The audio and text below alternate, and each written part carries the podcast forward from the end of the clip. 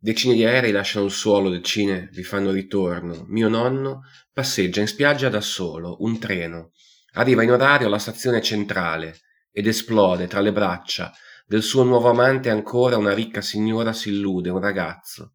Esce da scuola, attraversa distratto la strada e lì muore. Migliaia di altri ragazzi nello stesso istante attraversano altre migliaia di strade e non gli succede niente. Una donna che non sorrideva da sette anni e due mesi sorride. trecento persone sbarcano vive in Sicilia in un giorno di sole. Un politico ne chiede la morte e poi prega il Signore in bianche. Stanze splendenti, uomini e donne vengono assunti per vari lavori, altri sono licenziati, altri ancora prendono coscienza dei loro tumori. Una bella ragazza, dopo aver rimandato più volte, decide di farla finita nell'abitacolo di una vecchia Fiat Punto. Si concepisce una vita.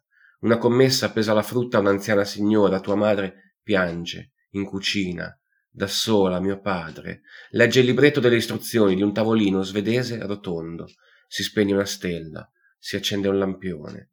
Dall'altra parte del mondo nasce e svanisce un arcobaleno. Un uomo in Louisiana sente bene il veleno di un'iniezione letale fare il suo corso. Un bambino accarezza di nuovo il cane che l'aveva morso.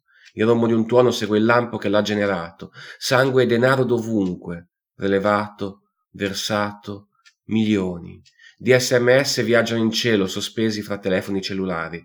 L'ultima lettera d'amore del mondo si perde fra due minuscoli uffici postali.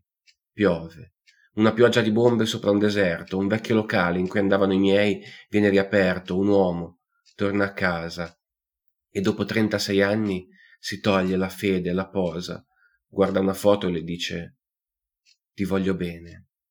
E tutto questo è soltanto tutto quello che avviene, mentre io e te ci diamo la mano e stupidamente pensiamo, senza il coraggio di dirle, le parole per sempre.